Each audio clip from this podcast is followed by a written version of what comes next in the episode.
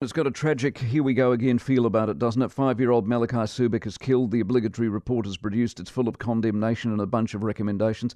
The Chief Executive of Child Matters, Jane Searle's, with us. Very good morning. Good morning, Mike. In reading the report, as I assume you have, as I have, are you as depressed as I am?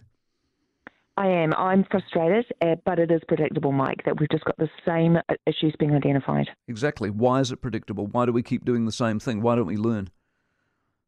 Karen Poutasi in her report um, highlighted that she reviewed 33 reports and reviews from the last 30 years, and she said there could have been more. If you read them, it is frustrating. We have the sameness about it. Really, we're just not getting the um, the, the the action from Parliament. We need politicians that are going to be bold and we need them that are going to have good leadership. So there are nine of 14 recommendations they're going to take up. Should they have taken up 14 of 14 or are they okay on nine?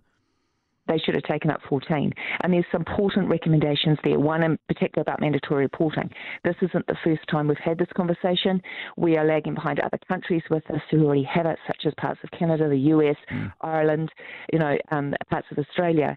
Uh, this should have been set. That recommendation should not have been a surprise that it was going to be in that No, report. indeed not. But I, do you know what? I'm almost on Kelvin Davis's side on this one because his point is relevant, isn't it? If you make it mandatory, how many hundreds of thousands of, of, of you know, hey, I saw this, how much of that's going to go on?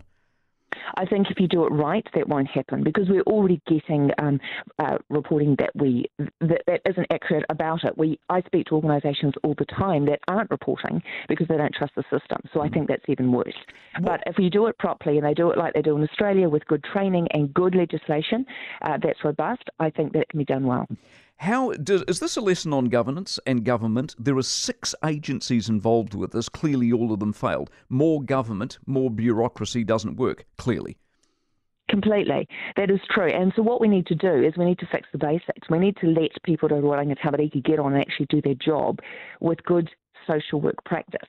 And they there are sites there that are drowning in the workload, and there are oh, Oranga Tamariki social workers that tell me it's a completely toxic place to work. Not all sites are working like that, but there's huge consistency. The Ombudsman's report in October told us this. This is nothing new. We've known this for years. Indeed, Jane. Listen, I appreciate your time very much. Jane Searle, who's the Chief Executive Officer of Child Matters.